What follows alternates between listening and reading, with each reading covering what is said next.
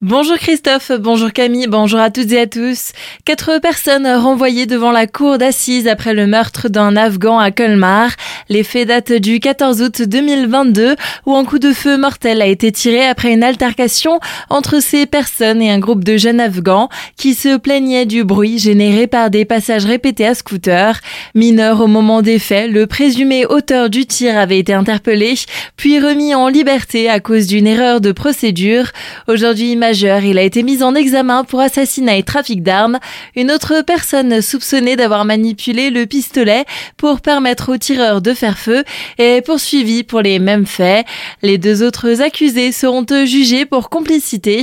Le procès devrait se tenir au premier semestre 2024. 4 millions d'euros d'investissement chez Tereos à Markelsheim, une somme destinée à l'atelier de production de viande végétale inauguré en 2017.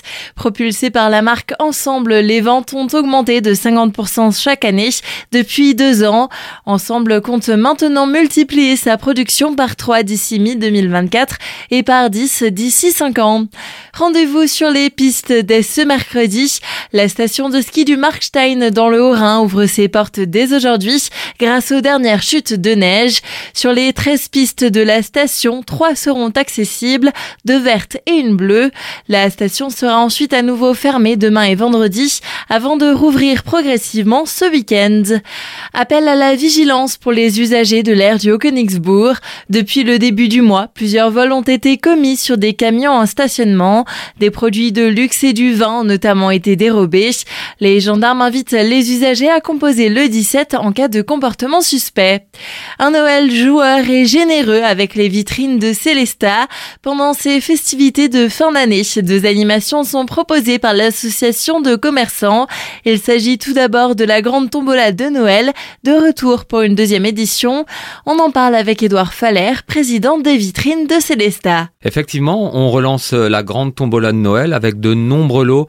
Alors les premiers lots, hein, c'est des nuits d'hôtel euh, avec petit déjeuner, tout compris, chambre, restaurant, etc. Donc toujours à Celesta. On a des cartes cadeaux, ça permettra aussi aux joueurs et aux gagnants surtout de dépenser euh, cet argent dans la ville de Celesta. Par exemple, une carte à plus de 500 euros et de nombreux lots. Tous les commerçants participent. Vous pouvez d'ores et déjà acheter vos billets. C'est 2 euros le billet. Plus vous serez nombreux et mieux ce sera. Il y aura un tirage au sort, comme d'habitude. C'est vraiment une belle opération des commerçants de Celesta. Le tirage au sort est prévu le samedi 23 décembre.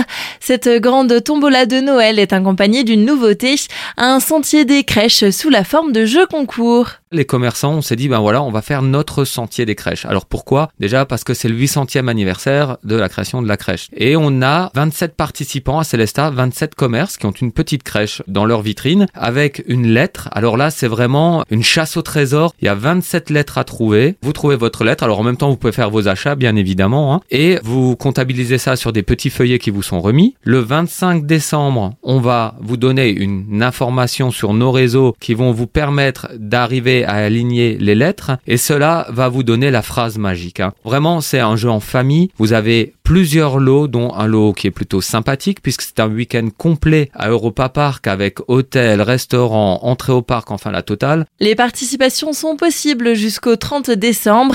Retrouvez toutes les informations dans notre article sur azur-fm.com.